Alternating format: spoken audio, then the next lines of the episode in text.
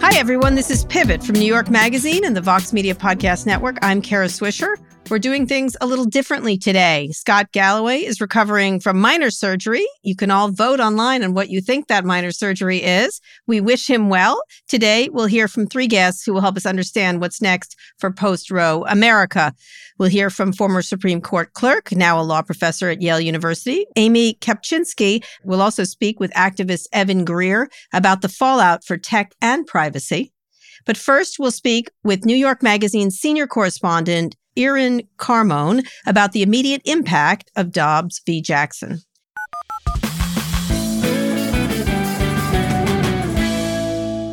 All right, you've been reporting on the front lines of this and you're pregnant now. Tell us what that's been like for you. Well, you know, I am pregnant by choice and happily. And even so, I think being pregnant at a time where you're covering this encroachment on bodily autonomy by the state really drives it home because mm-hmm. whether you want to be pregnant or not, it is a an intimate, life-changing, profound yep. difference every single day of your life. It starts mm-hmm. with pregnancy, it doesn't end with pregnancy. Your very cell levels are changing. And so the idea mm-hmm. of the state coming in and imposing this on someone, either to, to be pregnant or to continue to be pregnant, to give birth, to parent, I think it, it, it feels very personal to me. It, it's always felt real to me. This is my second pregnancy with what I hope will be my second child. Um, but, but I think it also drives home how what a violation it would be to have this imposed on you.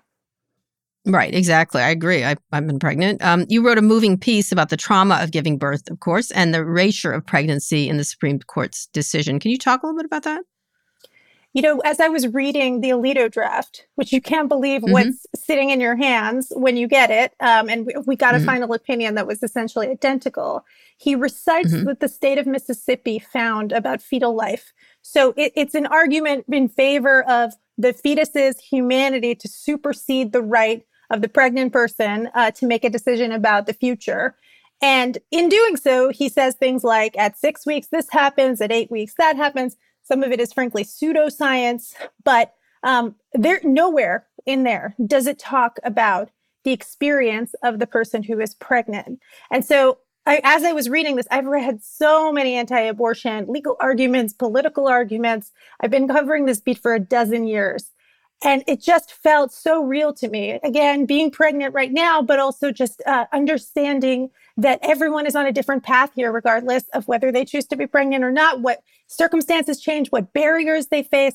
And so I, I said, uh, you know, the last line in the Alito passage is assuming the human form by a certain period of time. And I wanted to reassert to say, I too have a human form and the humanity of the pregnant person, it has been completely erased from this majority opinion, uh, both legally and rhetorically. And it just felt like, let's get that back into the conversation. You can uh, have sincere respect for fetal life, which is the phrase the Supreme Court used to use. Um, but but you also cannot erase the person whose life is already here on Earth. Yeah, actually, uh, I just saw AOC tweeted forced pregnancy is a crime against humanity. Yeah, and the legal scholar Michele Goodwin has a really great argument, which she developed in the New York Times op ed page, about how uh, the forced pregnancy is arguably a violation of the 13th Amendment. It's arguably forced servitude. And she places it in the tradition of African American women in this country being forced to carry out state interests, create labor on slave plantations. And she argues that the state conscripting people to remain pregnant against their will, no matter what their individual circumstances, uh, repeats that error and repeats that that sort of constitutional misunderstanding. It's not just that the the 19th century tells a story that Alito told us in that majority opinion. Um, there were also other movements and arguments against slavery and for women's rights uh, that were also part of our nation's history and tradition. Mm-hmm. So, New York Magazine put together a guide of how to access abortion services and how to get an abortion across the country, which is tremendous. It's available in print and for free online. So, what are some of the ways abortion care will change in the near term? You're already seeing people denying abortions in most of these states. Even the, laws are moving very quickly, especially these trigger laws. So, give it give it sort of a, an idea for how will it change in the near term and then the longer term. So immediately, nine states have trigger laws on the books that say that if Roe is overturned, abortion is illegal. And then there are other states that have more ambiguity, like they have pre Roe bans still on the books, um, or they have restrictions that might conflict with each other, or they're going to pass some now. But we think that in 26 states, it's going to either be totally illegal or severely restricted to access an abortion. But what does that mean in practice when we still have all of the other states in which abortion is legal and accessible or trying to be accessible? What does it mean, for example, that now you can get uh, an abortion pill set sent to you, medication abortion, the same thing that you might do in a clinic under the supervision of a doctor over telemedicine? You can get that mailed to you from somewhere where it's legal, whether it's Europe or a blue state here. Um, how does how does the law interpret that? How far will the state go in surveilling its citizens with their Google search history? um, whether they are seeking ways to end a pregnancy by themselves or whether they want to go to a doctor in another state. Um, currently, most of these laws focus on the provider. What happens when there is no provider? What happens when it's somebody taking the matter into their own hands? So one of the statements that was made in the majority opinion, also by, by Brett Kavanaugh's concurrence, was that abortion has really turned our torn our country apart. The Supreme Court created this big mess. It's our job to step away. But they're not going to be able to step away because there are so many questions now. So we know, again, like this is what's black and white on the page. How will a prosecutor enforce that? How will other states cooperate or not cooperate when they get a subpoena asking them to investigate an abortion provider? Well, some blue states are already passing laws saying we won't cooperate if this is a legal procedure.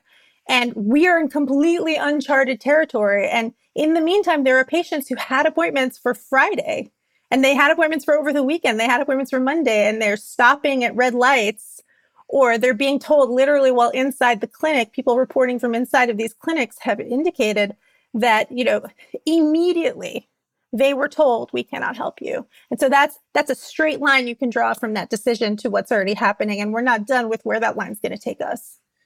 And so, in the longer term, it will be a case of these states trying very hard to enforce their shitty laws. Correct? Yeah, I, I think it's going to be interesting to see. Um, you know, with these with these companies coming out and saying that they'll cover it for their for their employees, um, and they'll cover the travel for their employees. To what extent, um, you know, are these the individuals who need the most help? How is, is it going to reach those who need the most help? There are abortion funds operating in hostile states that have paused because they're worried that they're going to be prosecuted and they're trying to figure out under the law how this is going to work. So there, there's again, we really don't know how it's going to work. We also don't know how are tech companies going to respond to subpoenas. Given before Roe, we didn't have this kind of technological surveillance of people's search history or their email history. I've covered trials in which, even in states, you know, even when Roe was in place and abortion was legal, uh, there was a woman in Indiana who ordered abortion pills over the internet, and her email and uh, and search history were used to prosecute her um, for for self-inducing an abortion, and she spent a while in prison before she was uh, freed on repeal.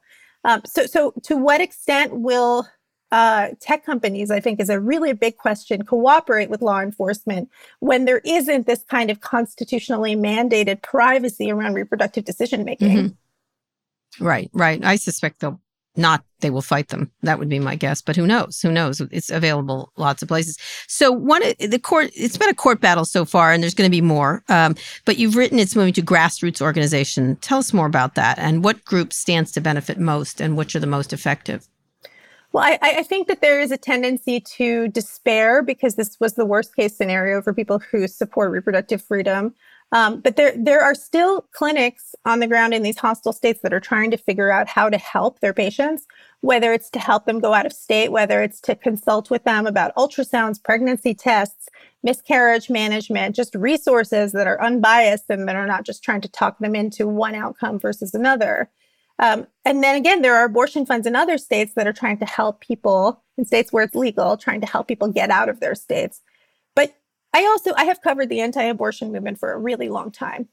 And you could say one of the ways that they got here was luck and timing. They put all their money on Donald Trump to appoint Supreme Court justices and they got 3. They got Anthony mm-hmm. they got mm-hmm. the good luck of having Anthony Kennedy retire and Ruth Bader Ginsburg die during the Trump administration. They might not have been able to plan that, but in order to be ready to seize that opportunity, they have continued for 49 years to press this case, even though it is deeply unpopular. And when they have lost in Congress and state houses, they've doggedly repeated and continued and tried new strategies, but also tried the same strategy over and over and over again. They have never taken their eye off this ball. And one of the flip sides of uh, the Democratic coalition being so diverse and uh, Democratic politicians also having really complicated, sometimes squishy ideas about abortion is that that has not happened on the other side. And there was always a faith that the Supreme Court would never go this far. Never do this. And would always right, be yep. a backstop. Secretly, I think a lot of people just believed John Roberts is not going to do that. You know, he sort of did and didn't.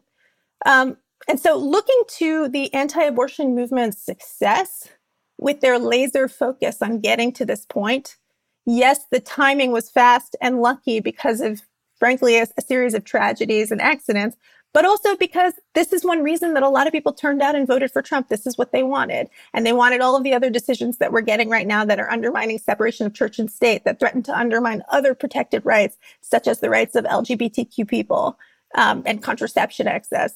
And so I think organizing from the ground up is something that they have been doing all along.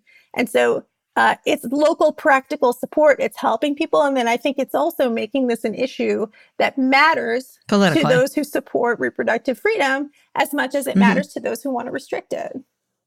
Well, let's to finish up talking about the politics of it, um, because there's lots of areas this can go. Um, Nancy Pelosi recently backed an anti abortion Democrat, Henry Cuellar, in a primary fight. He won by less than 300 votes last week. Um, Trump reportedly told advisors and friends the ruling will be, bad, quote, bad for Republicans. And polls show that overturning Roe is a big motivator for Democrats to come out and vote. The same isn't true for Republicans. So, what is, what, how do you assess the political landscape right now? I don't think anybody on the Democratic side should be complacent about it because I think they have to show what they're going to do with their power. There's already, a feeling yes, they don't have a filibuster proof majority in the Senate, but they do control both chambers. They do control the presidency. So if you look at, for example, the numbers among young people, they're pretty dismal right now. Um, so I think showing that there is a plan is going to be really important. And there's already a lot of legal scholars and activists that are trying to put forward things that the federal government can do. And to some extent, the, you know, Merrick Garland and Biden both came out talking about medication abortion. I thought that was a really important step. Um, but just vote, I think, is not cutting it for a lot of younger people. Um, and then I also think that there's an assumption that we saw in 2016 that white suburban women are going to turn out in droves out of disgust for either at that point Trumpism, Trump, and now Trumpism, like the the the way the legacy of the Trump administration is what we're feeling right now, and also the legacy of a very long social conservative movement. But um, I don't think that that can be assumed because there is still oh, there are a lot of other countervailing forces. And will it still feel as salient in November? And I think it's really up to the Democrats to make sure that it's not just salient, but also urgent and not just right. kind of something that people freaked out about at the last week of June and then they went on their summer vacation and they go back to whatever the issue du jour is. Mm-hmm, in September. Mm-hmm. Now, what are some of the responses? Pelosi has been under fire for sending out fundraising mm-hmm. email within the hour of the Supreme Court's decision. I'm not surprised by that. AOC called the Democratic tactics, quote, unfocused nonsense and said the party should message about actual measures, as you discussed. How many seats does a party need to codify Roe, for example? Um, what do you think the most critical actions to be taken now are for the Democrats? In some ways, the Democrats have genuinely come a long way on abortion. There used to be actually many more anti abortion Democrats in Congress. And th- now they are outliers, frankly, because most of them have been replaced by Republicans and redistricted and gerrymandered out of their seats. Um, but that said, I think Nancy Pelosi has always been extremely clumsy in how she talks about abortion. It's clear it makes her uncomfortable. Some of the things she says really don't align with the talking points that the groups wish that she had, and they're kind of like apologetic or confusing. Um, you know, back in the day, she supported a carve out for abortion coverage in the Affordable Care Act. And she has called, uh, you know, she said the Hyde Amendment is something that she doesn't want to touch, which penalized poor women by not funding abortions. Mm-hmm. So I also I understand it's not just now; it's a it's a years long legacy of saying when things look tough and when people are paying attention, we're here for you. But then when when it really comes, push comes to shove, and you're writing legislation and you have the power to actually get something done, where were you? Where were the Democrats when they didn't codify Roe v. Wade? However, however, if Republicans get power, listen to Mike Pence.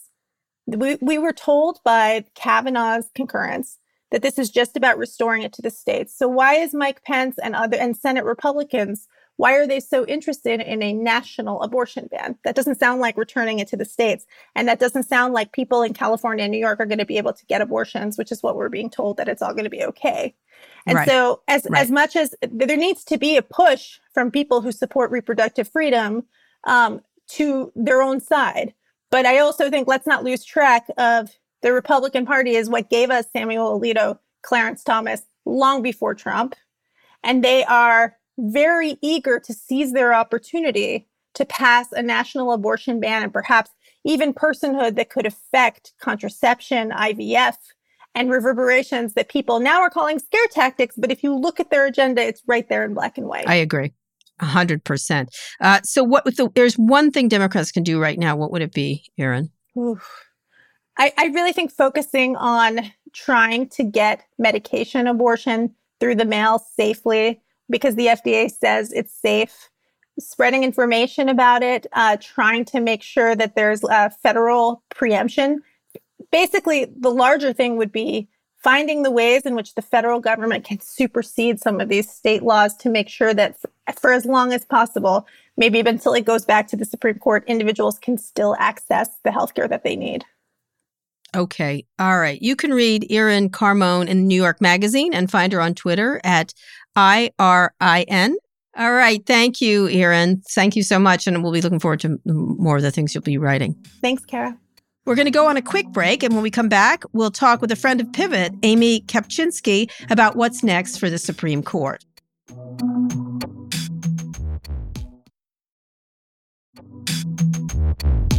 We're back. I'm now joined by Amy Kapczynski, a professor of law at Yale University and a former clerk for Justices Sandra Day O'Connor and Stephen Breyer. So uh, let me just start but about what this election says about the state of the court. Let's get have sort of the high level. What this decision says. Yes. Mm-hmm. I mean, so I think what it says about the court is that you have a very emboldened five members um, with, I would say, fairly extreme views that's just starting to feel its power and that is willing to do things that are contrary to, I think, majority of Americans um, want uh, to fulfill visions that they have of the Constitution and what it should mean um, that are, I think, very much out of step. Uh, so yes, I would say you know they're just starting to feel that power and exercise it in some pretty um, frightening ways, in my view. And, and since you worked at the Supreme Court, how does how do these alliances coalesce, I guess, between and among people? Because Clarence Thomas has always sort of been on the outer edge, even further than many of the justices. Um, and then Alito is sort of next to him. They, they're often together. How do they coalesce with the rest, especially the three others? Well, you know, the court's membership has changed. And so mm-hmm. as the membership changes, you start to see the voting patterns coalesce in new ways. And so I think it's pretty clear now, for example, um, from this decision, that the middle voter on this issue is Brett Kavanaugh and that you have Clarence Thomas. He, he wrote actually his own concurrence in this decision saying where he'd like to see the law go. He has a very influential voice, not only because he's a very senior member of the court, but because he has a lot of former clerks who are out there in, ju- in the judiciary and he has a, a kind of a, a right wing megaphone also at the Supreme Court. People listen to what he says.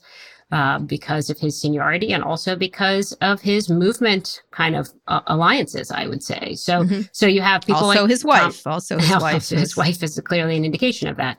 That's right. So he um, he takes on a very aggressive positions in this case and also often others that are often kind of a bellwether for where the con- the most conservative aspect of the court would like to go. And I say most conservative because I think it's it's you know it's really would be wrong to think of Kavanaugh, for example, as the middle in some middle America kind of way. He's also very conservative, as you see from him joining this opinion.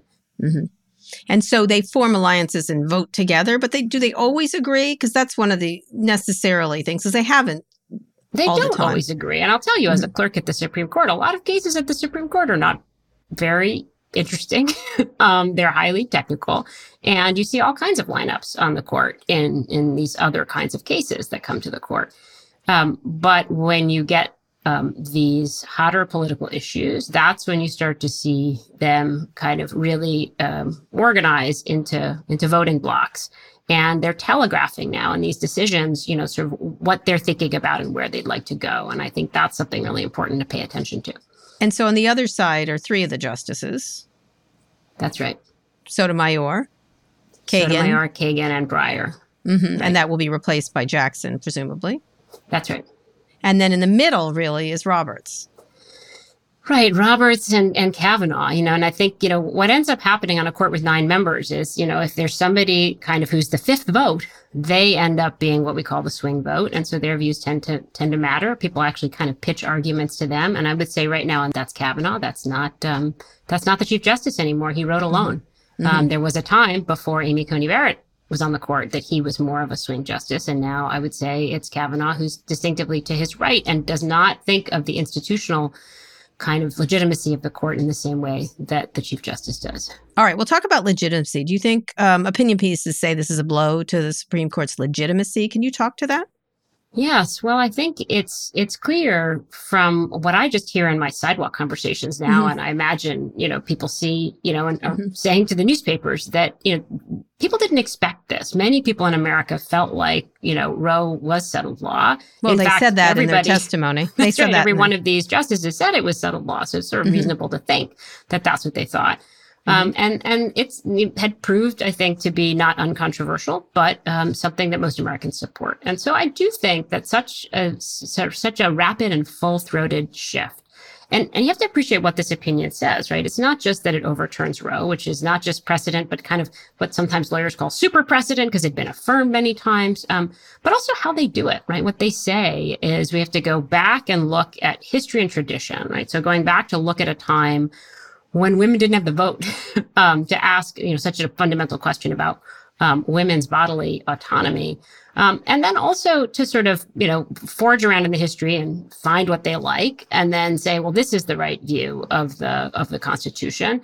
And under that view, as far as we can tell from this opinion, you know, states can pass laws that that don't have exceptions for rape and incest, that don't have exceptions for the health of the mother. There doesn't seem to be any real limit. Um, maybe the life of the of the woman. We'll see about that. Right. Doctors are nervous about that. But you know, it's it's a very extreme opinion in that way. I think mm-hmm. the thing that I also um, hope that you know people can see is that this is part of a broader kind of tapestry of what the court's doing. These kinds of decisions get a lot of attention, but other decisions get less attention. But they similarly, I think, are building uh, on um, the same kind of, you know, the right wing has power on this court and they're going to use it and they're using it in many dimensions. And I think that this, among others, do really um, present a blow to the to the kind of legitimacy of the court and and to people's sense of what they can rely upon in the court, what they're willing to go after. So, for example, you know, this opinion says it's all about democracy, but that's not what their other opinions say. You know, just the day before, this is a court that overturned a New York law about gun regulation that was more than 100 years old. And on the basis of a right that is not in the text of the Constitution in the way that they say abortion is not in the text of the Constitution, the right to self defense to hold a handgun in public, right? This is a court that is actually very willing to use to make decisions, including to strike down laws and say, hey, the Constitution, it's our way, you know, what, what we think governs. It's not that they're always deferring to what people um, would do at the ballot box. In fact, mm-hmm. often they're not. Right. So activist judges, in other words. Um, there's speculation that the court could come for marriage equality and contraception acts. Is there any sign of that? Um, you know, I, I, know there's a lot of worried about it. Uh, Clarence Thomas, in his concurring opinion, wrote that it, uh, that his fellow justices should reconsider some historic cases around due process, privacy, and civil rights. Griswold, married couples can use contraceptives. Lawrence, states can't ban same-sex acts, gay marriage. Uh, uh, Obergefell, very famous uh, gay marriage issue. So where would where are those from your their perspectives? They're they could be, right? They always could be, but they always could be, but I think it would be really now very foolish for anyone to think that the rights gathered under this line of constitutional doctrine are safe. Um, because the same arguments that they use in the majority opinion, in fact, could be turned against these other decisions. And Clarence Thomas's concurrence, as you were pointing out, is very explicit about this. He's effectively broadcasting. Bring us cases. Bring us the gay marriage case for us to reverse that one. Bring us contraception cases. Um, you know, possibly he wants to reverse Loving, the case that mm-hmm. allowed interracial marriage. um, so he's saying, bring us those cases. And one thing to kind of appreciate that most people might not kind of think about these 200 page long decisions. What are they doing? How do people read them? You know, lower courts read those kinds of decisions. Activists read those kinds of decisions and they say, Hey, maybe now's the time to deny some marriage licenses. court wants this case back. Let's send it back to the court, right? Um, maybe now's the time to pass that state law that will create some of the controversy that the court seems to say is part of the reason to overturn one of these old settled precedents, right? So they're inviting, Thomas is inviting this. Are the other justices down for that? Because Alito said specifically they're not down for that, correct?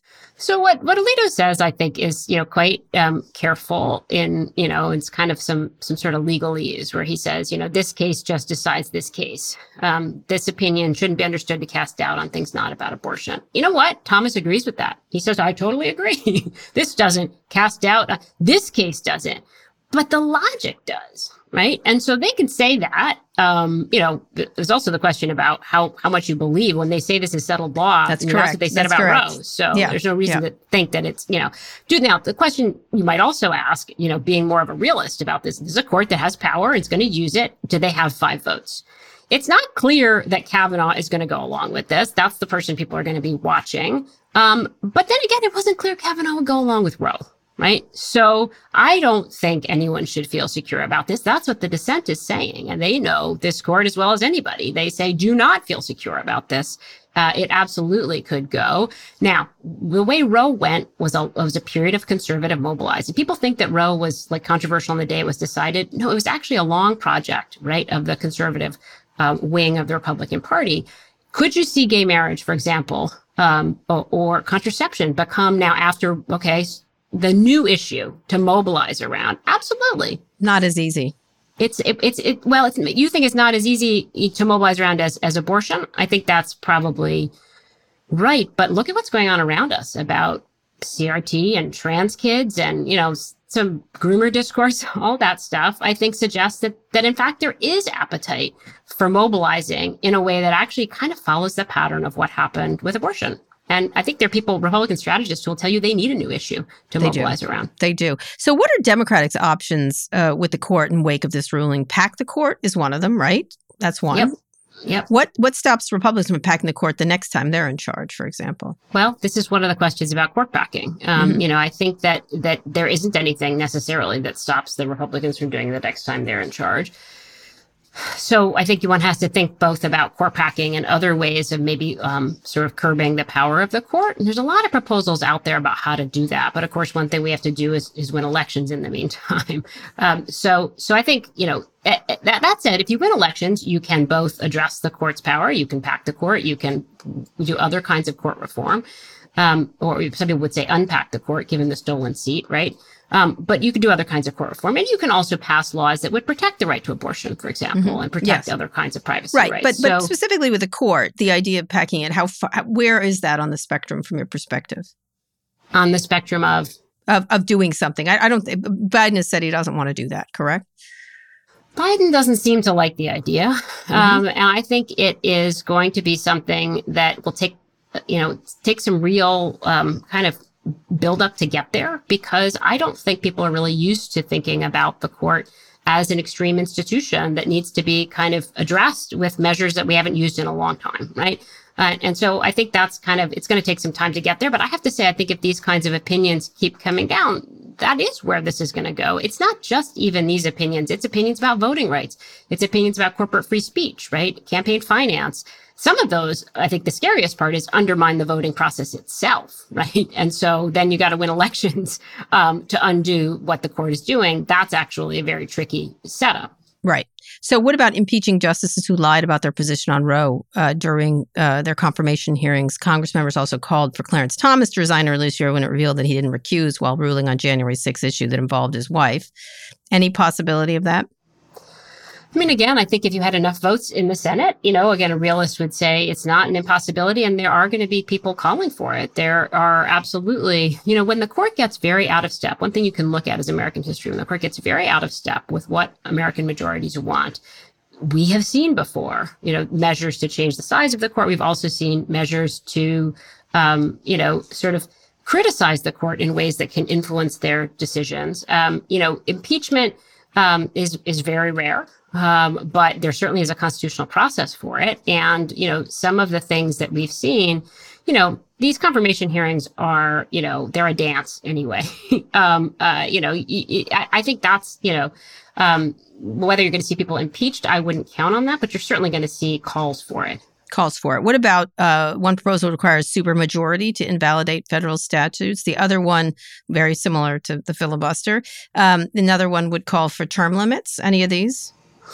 Well, term limits has gotten a fair amount of, of kind of play, I think, and and and that's because you know the, the reality is having people who can sit on this court for fifty years is is you know uh, very troubling from a perspective of a democracy. So I think absolutely term limits are uh, are a, actually fairly um, popular idea, and so term limits absolutely on the table. Um, and I think things like um, requiring supermajorities to strike down statutes also, because again, many of these cases are striking down statutes um, on the basis of you know sort of ideas about the Constitution. And that, how do you get to either of those things? So some of these things Congress can pass laws about, um, you know, and then and then people are going to debate, you know, do some of them require an amendment to the Constitution? Our Constitution is incredibly hard to amend, but there are um, theories under which you could pass laws about many of these things just through Congress. So would the court strike those down? uh, it's another possibility, right? And yeah. so this is one of the very tricky things about where we're headed. They can't. They court, can't strike down an amendment, correct? Well, they could they could interpret it in one way or another, right? I mean, so strike it down. No, you're not going to see that, but um, I don't think. But but it, but amendments also very very hard, right? So what you're more likely to see is people trying to pass statutes. Um, and then the court may be saying yes or no to that statute. Likely, you know, those two are going to be interpreted through the same, I would say, sort of hyper conservative lens of a court that likes the power that it has and, yeah. and plans to use it. Yeah, so hard to do that. So, by turning this back to the states, my last question has SCOTUS uh, just unleashed legal chaos? Can states ban interstate travel for and funding for abortions? Can states ban abortion pills and contraceptives? They can sure try but doesn't Absolutely. mean they'll be and. I would expect that that's I would expect that that's what we see. I mean, mm-hmm. you know, when you think about the way that people think and argue about abortion in this country, people don't say like, "I just don't want abortions in my state." You know, I don't I don't care generally, but I just don't want them in my state. I think people feel, you know, that the anti-abortion groups clearly are looking. Actually, what they're looking for isn't even just a ban on interstate travel. It's more extreme things like a fetal personhood, not just laws, but even constitutional arguments, right? That, and, and this is one thing again that I think this opinion opens the door to. They talk about fetal personhood and that if, if, if the court were to go this one step further and say a fetus is a, uh, you know, has a full kind of personhood rights under the constitution, then you couldn't actually have New York state or, you know, California allow abortions. Then it would be against the constitution. I mean, that's plausible. That's where a lot of conservatives would like to go. So I think you'll both see attempts to push the court in that direction. And absolutely, I think a lot of now now you know, actually very complicated legal cases about whether you can ban the right to travel. What about just speech? What about people promoting? Um, what about, you know, the regulation of abortion pills, right? All of those things are going to come right back to the courts. And, you know, again, you can read some things that Kavanaugh is saying in his separate concurrence where he says, you know, I think that, you know, um, uh, the, there's a right to travel in the Constitution, for example. And, you know, he's trying to sort of contain some of the chaos. He knows the chaos is going to follow and he's trying to contain some of it. Um, that said, you know, again, what do you know about what exactly he would do in the next case? Uh, I, don't, I don't think we know very much. No, at all. So it could be chaos. Uh, well, you know, that's what they want, right? And unfortunately, they uh, broke it. Now they own it. That's right. Uh, They're going to have a hard time controlling California, New York, and all the aggressive actions they're going to That's take. right. And I also think Americans aren't they don't really remember a world before Roe, most people, right? And so are they prepared for, for, for women to be forced to give birth to the child of their father. I mean, that's that's what these laws, some of these laws say. You know, no exception for incest, no exception for rape. You know, you know, what about the life of the mother? Are people prepared for that? That's also where the arguments are going to go. And stopping women from crossing borders, stopping information flow, all of that um, is is where it's headed, and it's it's obviously a, a very a very a lot of conflict ahead of us, and a lot of involvement from the courts, whatever they say about wanting to stay out of it.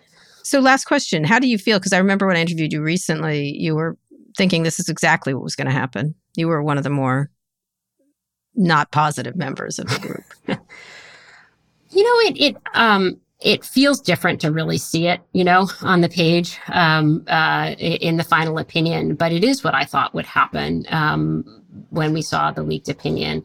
And um, how do I feel about it? I think it's it's a really tough time, and and because, as I say, like it it fits together with a lot of other things going on, including you know, things that make it very hard for majorities in this country to express their view. You know, we know that there are majorities in support of, against this opinion and in support of abortion rights, but what's the vehicle that can actually allow us to express that view collectively?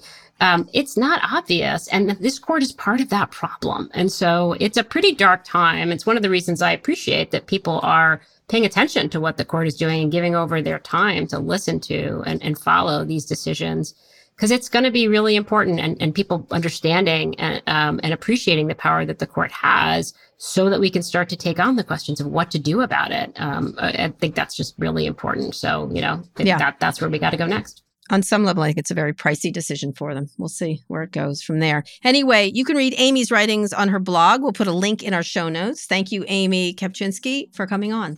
Absolutely. Thank you. We're going to go on a quick break. When we come back, we'll speak with Evan Greer about what this means for tech and privacy.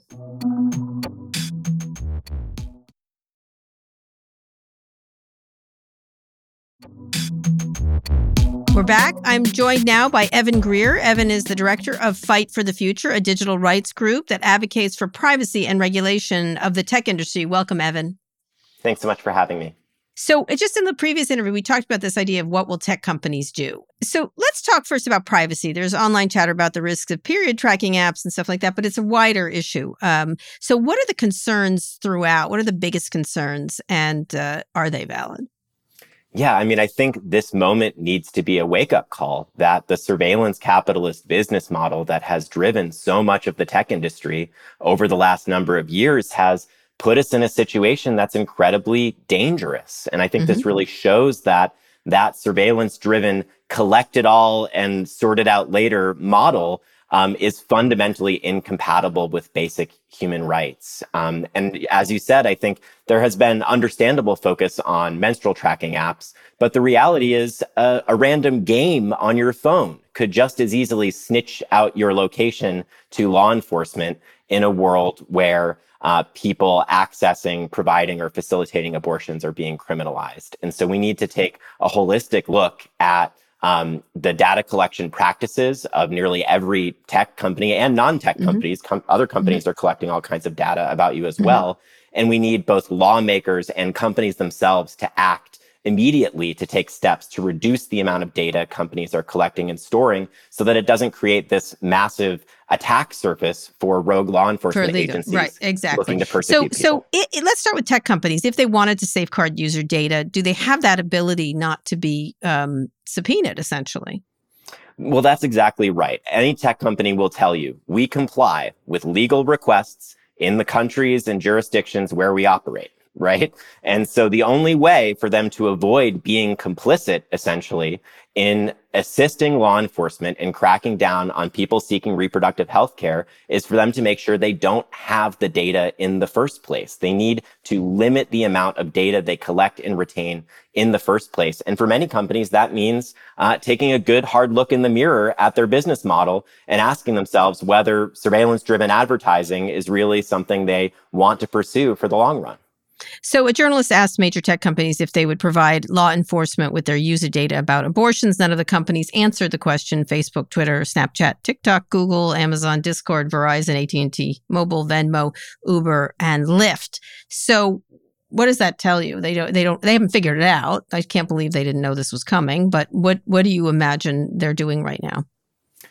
I hope that every single tech company is holding an emergency meeting today where they are trying to figure out in good faith, what can we do to limit the degree to which our tools and services will be weaponized against people seeking and providing abortions. Um, that's my hope. That's my optimistic hope. Um, I know there are people who work for these companies who care. Um, and I think we need uh, the largest companies to lead the way. Fight for the Future issued a letter with more than 50 other organizations echoing the demands of 40 lawmakers, calling on Google specifically to end its practice of unnecessarily collecting cell phone location data. They are collecting cell phone location data that, for example, Apple is not collecting. They don't need to collect it in order to provide users with the service. They're collecting it to make a few extra bucks. And so those are the types of practices where companies really can start to clamp down um, and rather than just saying, oh, we're going to help our employees move if they need to move, if they want to show that they really care about protecting people's basic reproductive rights, um, first and foremost, they should tell us explicitly and specifically what steps they're going to take to reduce that uh, attack surface of government surveillance built on top of corporate surveillance. And then secondarily, they should tell us that they're going to stop spending so much money lobbying against common sense privacy legislation that would require them to do so in the future. Specifically, they employ tons of lobbyists in states where abortion is likely to be criminalized very soon or already is. Um, maybe they should fire those anti-privacy lobbyists in those states if they want to show a real commitment on this issue. All right. Many companies, as you know, announced announce they pay for abortion travel, would say there's much bigger steps they should be taking, as you've noticed. Um, after Texas banned most abortions last year, Match Group, Tinder, Hinge, and OKCupid announced it would pay for employee abortion travel. But Match Group also donates to Republican Attorney General's Association, which is a hand in the Dobbs case. How do they separate those two? They have they have lobbyists pushing anti-privacy uh, stuff. They've got subpoenas coming in, and they they sort of virtue signal that they'll pay for their employees to travel to get abortions, which could very well be legal, for example, illegal, excuse me. Yeah, absolutely. And again, that's why I think we need to look at this as a holistic problem and tech companies need to think holistically. It can't just be, oh, well, our PR people are going to tell everyone about all the nice stuff we're doing for our employees and our tech people are trying to figure out if there's anything we can do, but really we don't want to because we want to keep collecting this data and making money off of it. Um, I think if they want to show a real commitment, then we need to see real action. Um, actions speak louder than words. It needs to be said over and over. So also, what are the privacy implications of telling your employer that you need an abortion? That's sure. No one should record. ever have to disclose such a thing to their employer. Um, you know that alone, of course, violates that person's privacy. Um, and so, uh, and another thing, just specifically, I saw um, one of the labor unions uh, tweeting about the fact that the Google policy only applies to their full-time employees. It doesn't apply to their contractors, who are the folks on their workforce who are most likely to actually be in need of that kind of support. And so, again, I do think that um, you know, while if I worked for one of these companies, I would certainly be grateful for to, to know that. Uh, if I worked for one of these companies, I would make enough money that I could probably move myself and my family if I needed to. And so if these companies want to show again that they're actually supporting the people who are most vulnerable, who are most likely to be in distress right now, trying to figure out what they are going to do, um, then you know they need to be taking more serious steps, like trying to end some of these privacy violations, like getting more real, and like you mentioned, perhaps stopping contributing so much money to politicians who are trying to undermine people's reproductive rights. So, how will this change the Republican approach to social media regulation. On one hand, Republicans will pressure tech companies to censor information about abortion access. On the other hand, they're also telling these platforms to leave up user posts hypocritical? Yes. What do you imagine that's what's going to happen now with them? Because they've never been hypocritical a day in their lives. yeah. I mean, unfortunately, that's the problem. I think Republicans largely have no issue with talking out of both sides of their mouth mm-hmm. and saying mm-hmm. censorship is bad, but this type of stuff should be censored because it's mm-hmm. harmful mm-hmm. for, you know, our kids or whatever it is that mm-hmm. they want to say. Um, mm-hmm. And so I think we need, uh, you know, Democrats to sort of be the adults in the room on this mm-hmm. one. Um, and frankly, from where I'm sitting, this moment should be a wake up call for Democrats, specifically on Section 230 of the Communications Decency Act. We've seen Democrats propose a number of well intentioned but misguided proposals to create carve outs in Section 230, um, basically because they want platforms to moderate more responsibly. That's their goal. But unfortunately, their proposals would lead to platforms moderating in a more risk averse manner, which does not necessarily translate to a more responsible or humane manner. And so my fear and what I think, uh, you know, any sex worker could tell you from the wake of Sesta Fosta is that if Democrats ever succeeded in creating some of these carve outs in Section 230, like they've proposed in, for example, the Safe Tech Act and the Justice Against Malicious Algorithms Act, you would see a wave of lawsuits targeting social media platforms, payment processors, CDNs, web hosts for hosting content where people are talking about accessing, facilitating, or providing abortions. Um, and that's not a theoretical concern, especially since we know that the right wing anti abortion movement is lawyered up they're highly litigious and they are saying openly that litigation is one of their key strategies to um, shutting down people's access to abortion. And they would love nothing more than to see good information about abortion access scrubbed from the internet. And they may succeed in doing that uh, if Democrats help them by um, coming together with mm-hmm. Republicans on some kind of 230 carve out, which I think becomes more of a fear um, if mm-hmm. Republicans take the House, because we sort of know they've said that that's the direction mm-hmm. they want to go on tech regulation is let's yeah. poke holes in Section 230. There's other ways to have liability. That's how I put it to them when I go hush the 230. But there, you can. There's other things you can do, such as privacy legislation, where Absolutely. people can sue on that. Um, so, what is the one thing? Uh, last question that, that that you think has to happen right now? If you're running Google or Amazon or Facebook, what would you do if suddenly they, you know they had a different brain?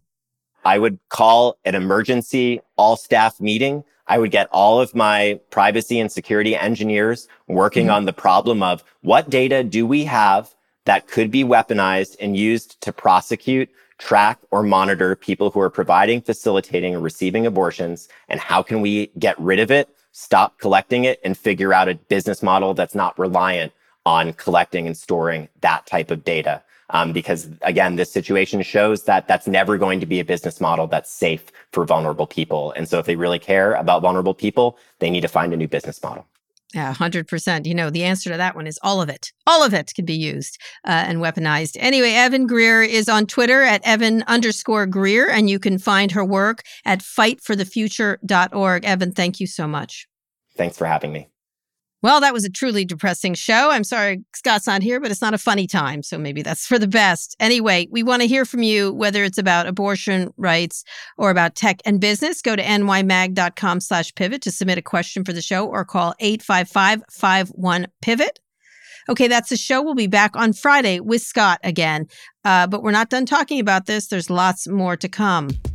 Today's show was produced by Lara Naaman, Evan Engel, and Taylor Griffin. Ernie Indradat engineered this episode. Make sure you subscribe to the show wherever you listen to podcasts. Thanks for listening to Pivot from New York Magazine and Vox Media. We'll be back later this week for another breakdown of all things tech and business.